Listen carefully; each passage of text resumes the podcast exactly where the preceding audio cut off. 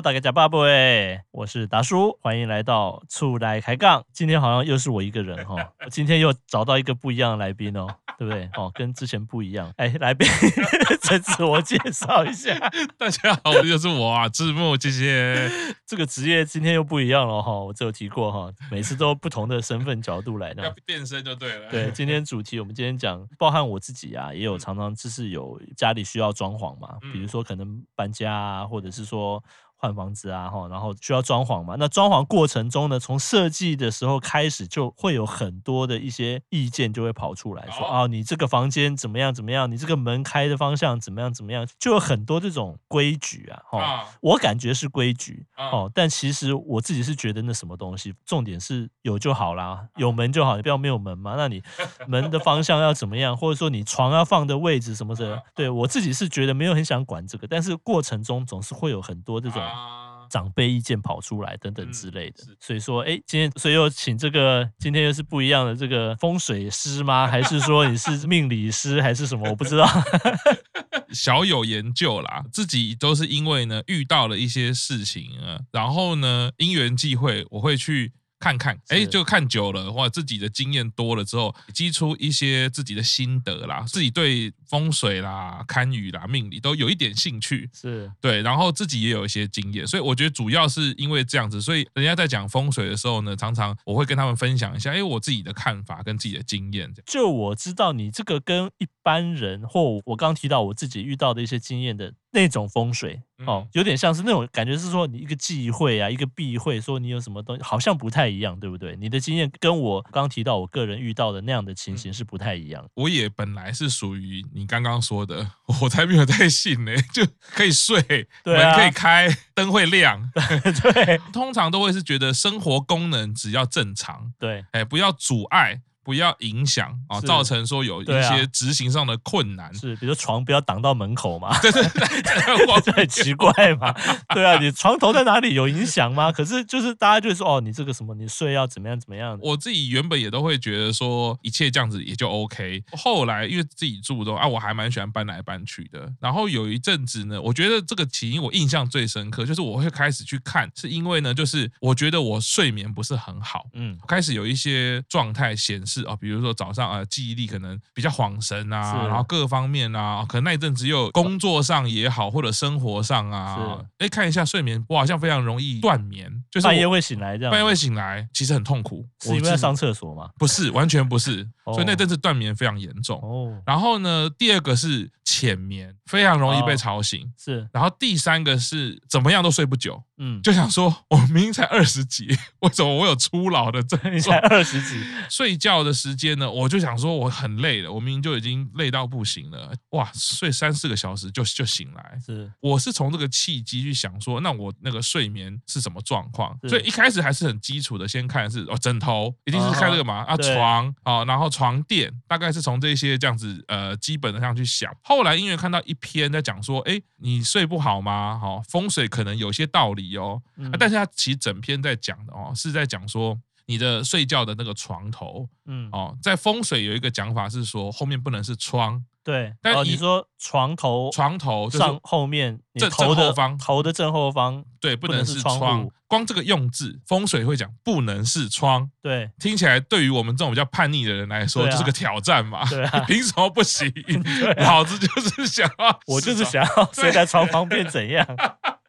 可是我因为那时候那个状态有一点困扰啊，后来我看到哎，他在讲的状态是我的状态，然后那时候我自己的床也刚好就是正对的窗户的正后方。后来我整个回想起来呢，好像我真的是换了那个位置之后，我的睡眠开始就逐渐变成后来那个状态哦，好，很容易断眠，然后很多起来。但看了那一篇就讲说哦，为为什么？他的解释是说啦，你的窗户啊，一般的窗户来说的话。第一个，你随着气流或者风，你一定会有一些声音。对，再来是如果窗户打开的时候啊，不管是气流或者是窗外的声音，也都会影响到你。嗯，哦，那你如果在睡眠的时候，其实应该是需要一个比较安静的状态，所以那些声音的干扰可能会造成你断眠。尤其是我们都住在都会区嘛，对，然后大台北又是个不夜城，对，我们虽然认为是半夜了，可是时常，尤其我那时候住的地方也算是呃都会区的精华区，唱。KTV 的啦，喝醉酒的啦，汽车按喇叭啦，对所有的声音。我后来想想，哎，这样其实有道理。其实我在睡觉的时候，我反而是进入了一个我一直在听外面的声音。对，那那所以，我醒来，我当然不知道，因为过了嘛。我被吵醒了过，所以他说断眠呐，我就会发现好像有几分道理，是对，但是我就我就开始试着，我把床开始搬到后面是一个扎实的墙壁的位置，我真的睡眠就改善了，我就好了，睡眠时间可以拉长了，然后睡眠品质有变好。可是你窗户面就也没有做任何的动作，这样子。我窗户我有加个窗帘，那个时候很年轻的时候，我就因为我就开始知道说。其实窗户的声音跟卧房的关系是这样嘛？它是声音穿进来的地方，这样子就有一点道理啦。我觉得它是有一点道理啊。那是不是其实窗加了窗帘或干嘛什么？其实也许你床的位置也不用换。所以其实陆续有研究嘛。这二十年来，必须要说哈啊，不管是什么姓名学也好啦，啊、八字啦、紫微啦哈，啊、那到风水，越来越多比较近代的这一些命理师啊、风水师、堪舆师哦，他们其实都会纳入非常多科学的研究的技术或者是原理，去重新看待传统的这一些。啊，命理上的说法哦哦，但现在的风水师或命理师哈，真的很少会跟你讲说啊，完了这个相冲哈啊，你这个子孙三代会怎样怎样，不太会用这种带有这么高这种恐怖色彩的这种言语跟说法。其实我觉得我们这一代以前很讨厌那种命理风水，就是它很像恐吓，对，怎么样就会怎么样，或你不怎么样，你就会怎么样。对，可是老实说，现在的风水师真的不会。像我最近看到，算是我很。喜欢那个老师，他说现在大家其实刚出社会，你就是住一个小套房，对，你房间就这么小，怎么样达到那个所有风水堪舆讲的东西？对啊，根本就不可能嘛。对，对啊，那他也很有趣哦。你看，像以前就说什么相冲一定要放什么 放什么符啊，还什么一个什么八卦啊，那你烧什么东西烧过就好了。可是其实像刚刚达叔讲的嘛，你说我们现在知道窗户外面是声音的来源，你不解决声音的来源这件事，你就不可能变好嘛。对对，所以。那个老师写的风水就很实在，说真的没办法改，就建议你加气密窗。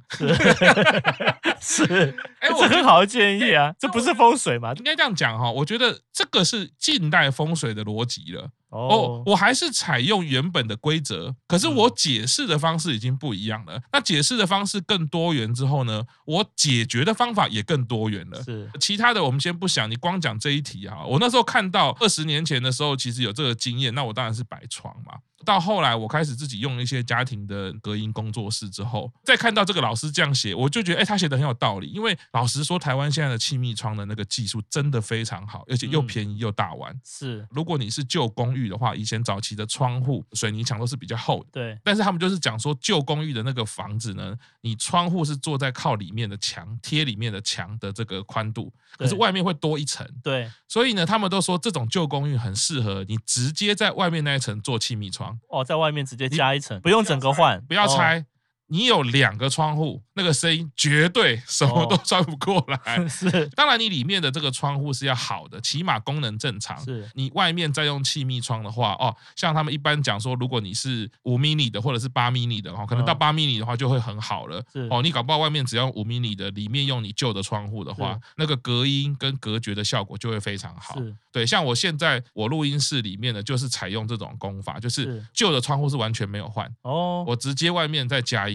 那个声音真的是超安静的，是外面就你是完全听不到吗？几乎是完全听不到，大概只有消防车会听到一点点。消防车哦，消防车经过那种声音你会听得到，因为因为本来消防车跟救护车它的音压在我们一般的设计，它就是要让大家听到，所以它会非常大声。所以我们家如果有救护车经过的话，要很安静，要刚好我也很安静，我没有在讲话。然后会刚好听得到所以两层的那个气密窗的效果我真的是觉得非常好是对。因为我之前呢住过那种就是很繁忙的那种交通要道的那种交叉口的那种房子基本上早上你不用闹钟就会起床了为什么？因为会早上会有交通警察哔哔哔哔哔哔 他就会在那边指挥交通，哦，现在车子可以过，就每天早上都被那个吵醒。对，而且他那很早哎，就是那种七点，大家也知道嘛，七点过后就开始就路上车就变多。所以七点多就会把你吵醒，然后还有一次更夸张，是那种一样嘛，交通要道嘛，然后就会有人施工，哒哒哒哒哒哒哒，那个这个，我觉得那个挡不住吧，我不晓得。那气密窗其实是挡得住的，挡得住，就是你气密窗，而且两层的，我觉得非常非常保证。Okay. 像你刚刚讲的那个声音，你形容的那个声音啊，有两，那是两种形态，我们最难处理啦。哨子高音穿透力的这个东西，气密窗我觉得挡得住。可是哦，如果你刚刚说那个钻地的，它是震动，对。震动的话，气密窗它没办法隔绝，因为它是透过整个物件过来的。哦，假设它是在你的门口的那个哦，没有门口了，它是在比如说，等于是你家门口几公尺外的马路，它在那边钻。呃，几公尺外可能也还是没救，因为那个震动是都传得过来的。哦、你看小巨蛋三天三夜，哦、对接的里长都下跪了。是，我觉得像只要碰到物件震动型的哈，不管是钻。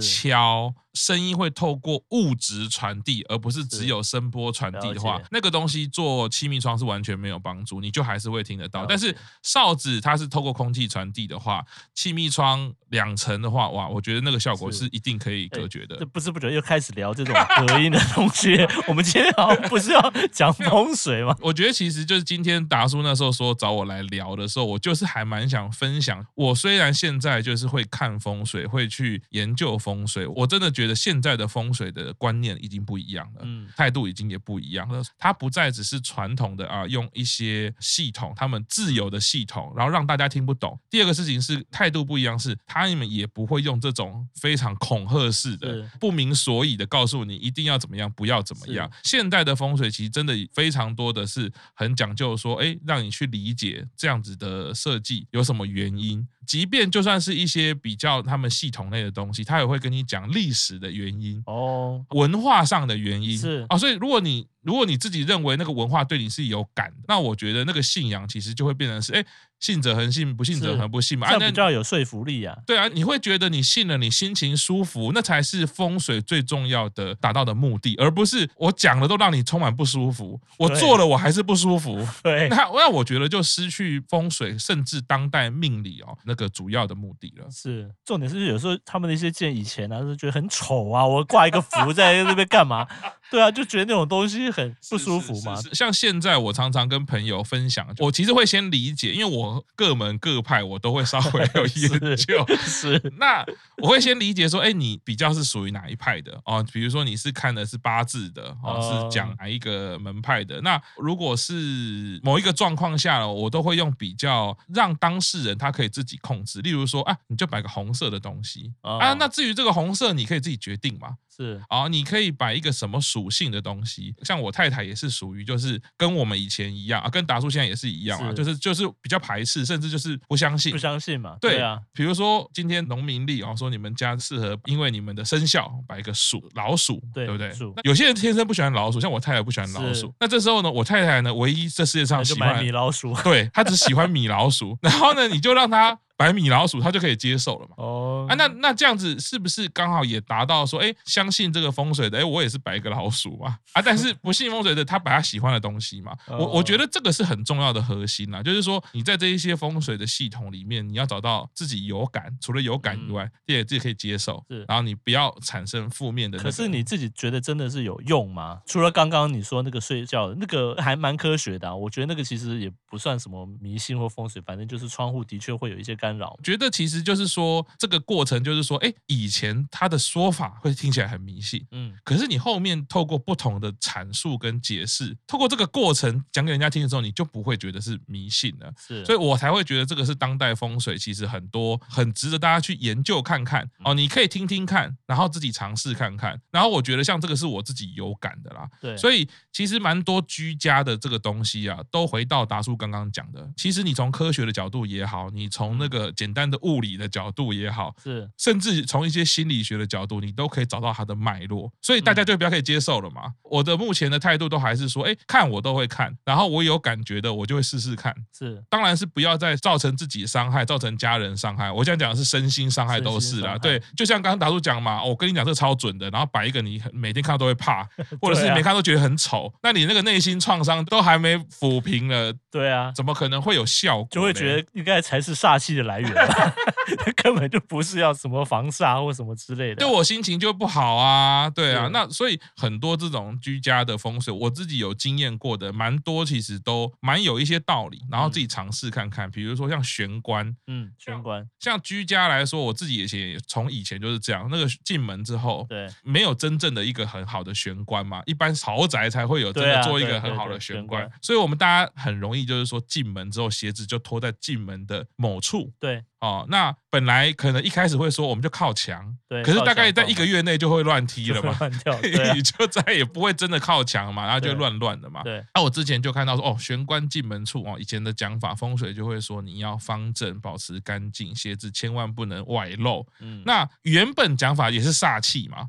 我们一开始就觉得说拿什么煞气啊，鞋就是我在穿的啊，怎么啊放在家里就会有煞气？那我穿出去不就会跌倒了吗？是。后来呢，就看到的时候发现啊，当代的一些命理老师他讲了一些道理，我就觉得回想起来就有差了。比如说玄关，我们进门的时候，我们一定是通常是关灯的，关灯。我们进门的时候一定灯是关，灯是关着的，灯是关。对，那再加上我们如果去购物，你可能会大包小包，对对对对，所以常常你会不小心踩到你的鞋子。如果你这样乱乱乱发话哦，我们家的人就常常发生扭到啊，进来就脚就扭到了。是这个道理，就老祖宗虽然是讲的这么恐怖，可是的确我们就会发生这样的事情嘛。第二件事情是，我觉得这个有它的脉络，就是早期其实卫生的环境没这么好。哦，我们像以前常常讲说哦，你户外的环境的那个是很脏的，是是是，所以你鞋子踩的地板是真的很脏。对，你这个鞋子踩的地板的东西那么脏，那如果你就直接放在家门口的话，嗯，那除了你每次一进门就会闻到。再来就是，他就是一直在家里变成一个熏香嘛，但他是熏臭嘛，他就在他就把味道带到家里面来嘛。对，所以呢，如果把这个鞋子呢放在这边，风水的说法是会对健康会看产生一些影响。那如果说讲严格一点，像最近疫苗大家有在讲嘛，对，呃，疫苗啊，Omicron 是可以粘附在这个非有机体，对，非有机体，那你各式各样其实都有可能会沾染到。嗯是配合上这个异形这些资讯，都看，哎，好像其实是有其道理的。哎，我后来就很妙哦，发现就是鞋子开始收到鞋柜里面，我不摆放之后，嗯，我们家的人早上起床都不过敏。哦，那种灰尘或尘螨或什么，我在猜测，就是而且你把它放在鞋柜的时候呢，你就会很知道说，这整个鞋柜没事要清一下，清一下。所以它其实是一个心理机制，你知道吗？你你让它放在鞋柜，你就记得要清。可是你如果都这样很随意的放在那个进门处的时候，你就会觉得啊，没差没差。像我自己的小孩就很明显，因为他可能年纪很小，他的反应会非常直接。本来我们家还没有这样子，其实我根本没改，老实说根本没有改任何风水，放放到里面去。对。只是这样子而已，我小孩起床就再也不过敏了。哦。我觉得这个东西是自己测试过，如果你有感觉的话，哎，我觉得那就还不错。是，他有感，那我们就持续做。然后，哎，越看你可能会觉得哦，那是玄关干干净净的。然后小孩也知道哦，鞋柜就是有一个仪式性的动作也好。所以回到一个心理学角度啦，这甚至也有跟心理师讨论过啦。因为你回家就是要休息，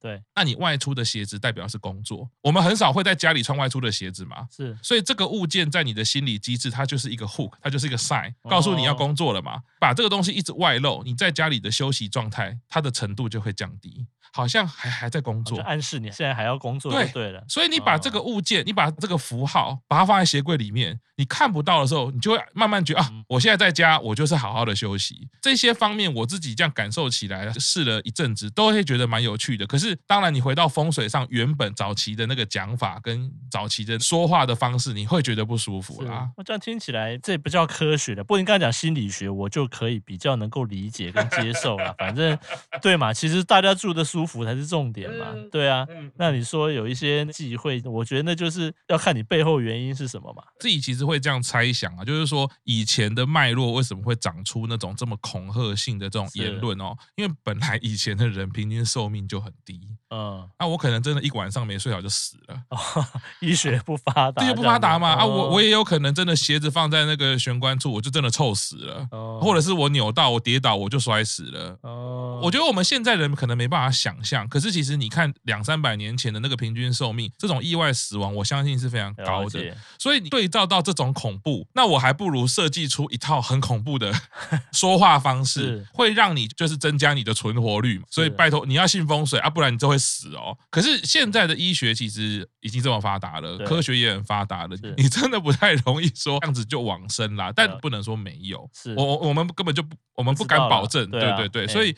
只是说，对大部分来会觉得说啊，这个有点太夸张了。嗯，那只是退一步来说，哎，就像刚刚达叔讲的哦，你透过心理学，透过一点简单的这种动线的思考，哎，就会觉得它已经有一些道理。我觉得其实最重要的是哦，如果在你心里没有负担、没有压力的状况下，你尝试，还有得到好的结果。那当然何乐而不为嘛？对，好，今天又可以来下结论了。第一个哈，鞋子在玄关不要乱放，这已经不是风水的问题哦，这个是卫生的问题嘛？对啊，这个跟家里的气氛跟气味的问题。然后刚刚有稍微提到嘛，窗户哈，外面的光啊，声光干扰的话，避开一下嘛。哎，我还是觉得床没有说一定不能在床旁边或什么啦，但是我觉得加个窗帘啊，也有隐私嘛，我这个很合理。的啊，对啊，这不是什么风水的问题。对啊，也有一个讲法，在传统的风水会讲的很那个什么光煞。对啊，对啊，会会会讲这个嘛？自己直觉就是说，你早上起来就是被太阳晒到，就是不舒服，对，就太热了。我对 我就是不舒服嘛，那就让自己舒服一点。很简单的角度啊，当然早期的用字就是会刻意用这样的方式，生命比较不容易嘛。是，好啊，还是非常谢谢今天赤木来这个陪我们来讲这个哈，下次再想一下，呃，有没有什么职业？应该没了，应该没了。好，那我们今天就到这边喽，谢谢大家哦，谢谢，拜拜。拜拜。